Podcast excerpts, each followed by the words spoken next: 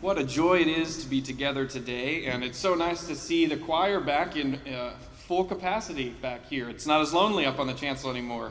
It's so nice to see all of you singing together and leading us in worship. This morning, we're beginning a new summer sermon series on the Psalms. It's a lot of S's. Uh, each week throughout the summer, we'll be focusing on a different psalm, beginning today, and all of its rich and beautiful images. The Psalter is the prayer book of the church. And so I think it will make a fitting summer series. So now, as we turn our attention to the reading and proclamation of God's word, will you join me in a word of prayer? Let's pray. O Lord, from generation to generation, you are God. And from generation to generation, your Spirit speaks to us through your holy scriptures. So speak to us now once again. Give us eyes to see and ears to hear what you're saying to your church gathered here today. For we ask in the name of Jesus Christ, the Word made flesh. Amen. The New Testament lesson today comes from the book of Philippians, the first 11 verses. The Apostle Paul wrote Philippians from his prison cell, anticipating his pending execution. It is sometimes thought to be Paul's love letter to the church. It's his most compassionate and warm letter, and it does reflect uh, the wisdom of Paul's old age written to those he loves. So I invite you now to listen for God's word as it comes from Philippians. Paul and Timothy, servants of Christ Jesus, to all the saints in Christ Jesus who are in Philippi, with the bishops and deacons, grace to you and peace from God our Father and the Lord Jesus Christ. I thank my God every time I remember you, constantly praying with joy in every one of my prayers for all of you, because of your sharing in the gospel from the first day until now. I am confident of this that the one who began a good work among you will bring it to completion by the day of Jesus Christ. It is right for me to think this way about all of you because you hold me in your heart. For all of you share in God's grace with me, both in my imprisonment and in the defense and confirmation of the gospel. For God is my witness, how I long for all of you with the compassion of Christ Jesus. And this is my prayer that your love may overflow more and more with knowledge and full insight to help you determine what is best so that in the day of Christ you may be pure and blameless, having produced the harvest of righteousness that comes through Jesus Christ for the glory and praise of God. And the sermon text today comes from Psalm 71, verses 1 through 9 and 17 through 24. More will be said later in this series about the presence of the wicked and enemies in the Psalms. But for now, suffice it to say that there is a long uh, tradition in Christianity of reading the enemies and the wicked in the Psalms as anything that might come between you and God. So even if you can't relate to being pursued by physical enemies, perhaps in the way these psalmists could, nevertheless, Christians have always seen their own spiritual growth present in these prayers, that nothing would separate them from the presence of God. So now I invite you to listen once again for God's word. In you, O Lord, I take refuge. Let me never be put to shame. In your righteousness, deliver me and rescue me. Incline your ear to me and save me. Be to me a rock of refuge, a strong fortress to save me, for you are my rock and my fortress.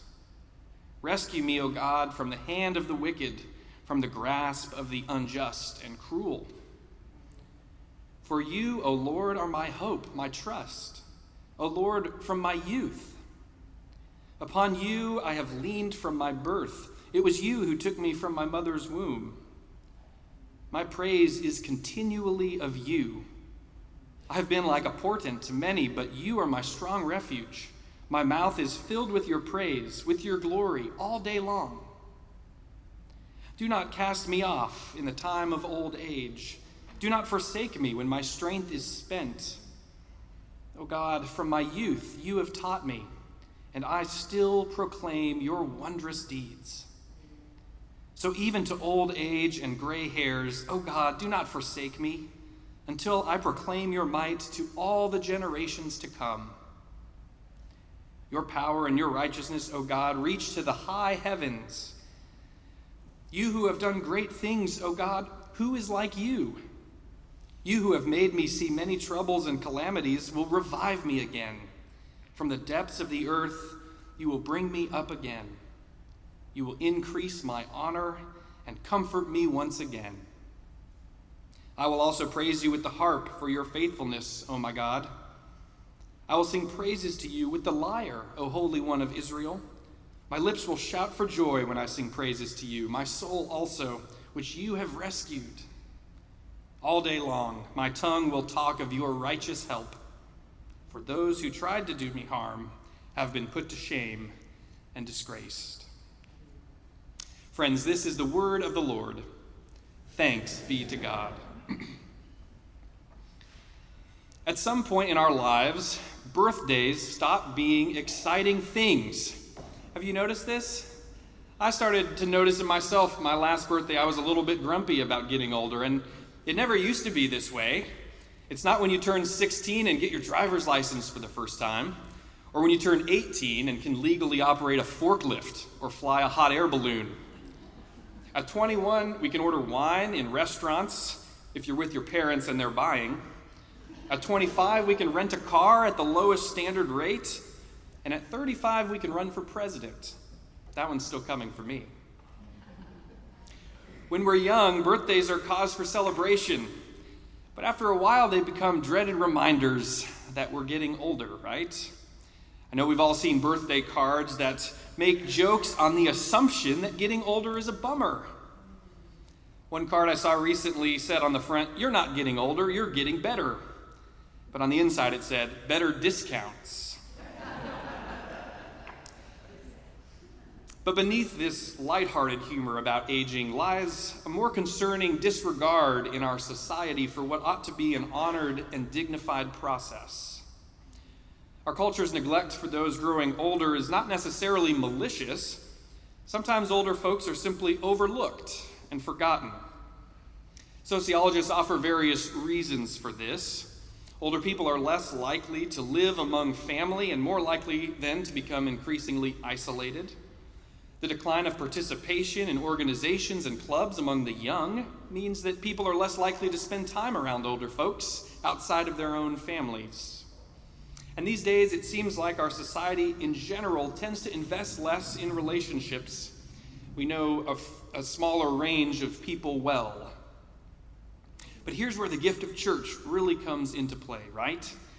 Because when you think about it, one of the things that makes churches unique among other institutions is our culture in our culture is that churches are beautifully intergenerational right just look around the room today churches can and should be places where people of all ages are valued where the elderly are honored and where the young learn from the old in our church at least four generations are well represented sometimes within a single family here you'll find people in their 80s baking cookies for college students.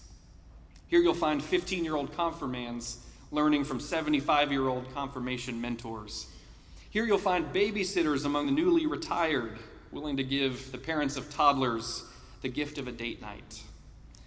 Intergenerational friendships are beautiful things. In our psalm text today, the psalmist affirms that God works through people of all ages and generations to cultivate faith and to declare knowledge of God's love. This psalmist of Psalm 71 is clearly growing older. She's clearly lived through a number of trials and tribulations, and yet she sees her old age as an asset to her community. The psalmist knows that the older she becomes, the more important her proclamation about God becomes to subsequent generations. She has stories to tell about God's faithful presence throughout her life. The psalmist declares, O God, from my youth you have taught me, and I still proclaim your wondrous deeds. So even to old age and gray hairs, O God, do not forsake me until I proclaim your might to all generations. What a beautifully articulated vocation for those among us who are growing older to proclaim God's wondrous deeds and God's might to subsequent generations. The proclamation of the gospel carries with it a certain weight that corresponds with age. Those who are older have an irreplaceable proclamation to contribute in the life of the church. Now, we don't always remember or acknowledge the value of their proclamation as much as we should. Younger people don't always slow down and listen long enough to the stories and the insights of older people. And older people don't always think they have much to contribute to the lives of those who are younger or the life of the church. But both of these are mistakes, my friends, costly mistakes. Both the young and the old often hold a common misconception that younger people don't want to be friends with older people. But this is simply not the case. In fact, the consistent presence of at least five adults of any age in the life of a teenager is a strong predictor of success as that youth becomes an adult. Young couples who are mentored by, or at least consider and admire, the long term marriage of an older couple are better able to navigate the challenges associated with becoming married. Intergenerational relationships are so valuable because older people have something indispensable that only comes with age and experience. Of course, I'm talking about wisdom. It's the wisdom of the age that makes their proclamation about God so valuable to subsequent generations. Now, from the standpoint of psychology, older people have wisdom simply because their brains have processed more information throughout their lifespan, right? The more situations we observe and navigate, the more patterns our brains recognize, and so the better equipped we become to understand and make predictions about new situations. From this perspective, there's nothing mystical about wisdom. It's simply the product of our brain's long process of adapting to our environment. But from the standpoint of theology, older people have wisdom because of God's blessing. Throughout the scriptures, the elderly are lifted up as a valuable asset to their communities because they have knowledge and experience to impart to others. Gray hair is celebrated in the scriptures because it indicates the elusive presence of wisdom in a person, which elevates their status. Do you think about your gray hair that way? Proverbs 16:31 says gray hair is a crown of splendor. It is gained through a righteous life. Little wonder then that gray hair was one of the hottest trends of 2020. And many young people are even dyeing their hair gray. Apparently, Kylie Jenner started the trend in 2017. But I've had streaks of gray since high school. So, really, I'm the trendsetter. And I'm just glad Kylie and the other youngins are finally realizing what I've known all along that gray hair is dignified and cool. Friends, the point is this the gray haired among us have an important role to play in the ministries of the church. And their age is an asset, not a drawback. They have wisdom to share and proclamation to make about God, and we all do well to listen to and honor them. I don't know of any church that doesn't talk earnestly about expanding the membership of families and young adults. And given the demographic trends in our society, it's reasonable to focus our attention on that age group. But we should never do so at the expense of those who have been around for decades, those who, by their faithfulness with time, talent, and treasure, have laid the very foundation to which we long to draw new people. Our older members still have much insight to contribute and much wisdom to share about God and about the life of faith. As a pastor, I have been privileged to be the recipient of much proclamation of God's mighty deeds firsthand. When I was an associate pastor for pastoral care, I spent much time in living rooms and rehab facilities and hospital rooms, listening to stories of perseverance and strength, of challenges that were later overcome, just like those articulated by the psalmist in Psalm 71. And in my own life, I've gained a great deal of strength from the assurances of those who are living proof that the challenges of today will fade as we grow into tomorrow with faith in God's steadfast presence. As a pastor, I've seen older people lead change and been inspired by the elderly who put their money where their mouth is. I've seen older people rush fearlessly into traumatic situations in hospitals or in homes in order to be support to other church members. I've seen peace in the midst of physical decline and grace in the midst of mental decline and courage in the face of death. All of these things are of crucial importance. They're blessings to the rest of the community of faith. It's true that as folks get older, they don't always have the energy or the ability to serve in the same ways that they may have served all throughout their adult life.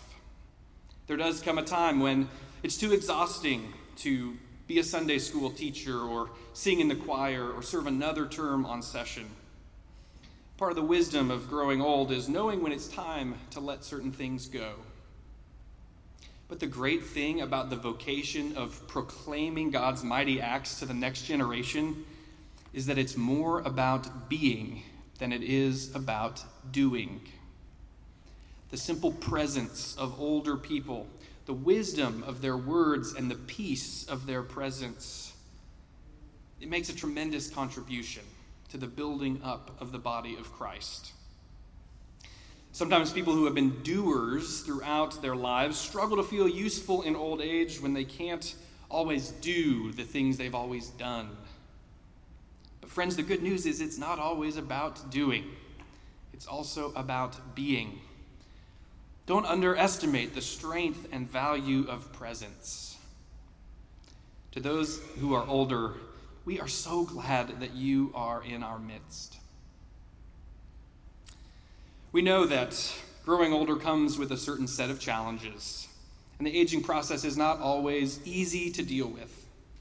But the scriptures teach us that growing old is a gift from God, something to be celebrated. Growing old should not be taken for granted and should be marked as a milestone for which God is worthy of praise. And growing old is a gift to those who are younger, for it provides continuity from generation to generation and a powerful witness of faith to be passed on. So, whatever age you are, whether you're turning 100 or you're a small child, celebrate your birthday. Count it a blessing when your hair turns gray. And never ever assume that God is, that you've outlived your vocation or your calling, because God is always looking for new proclamations to make about God's might through the wonder of your presence.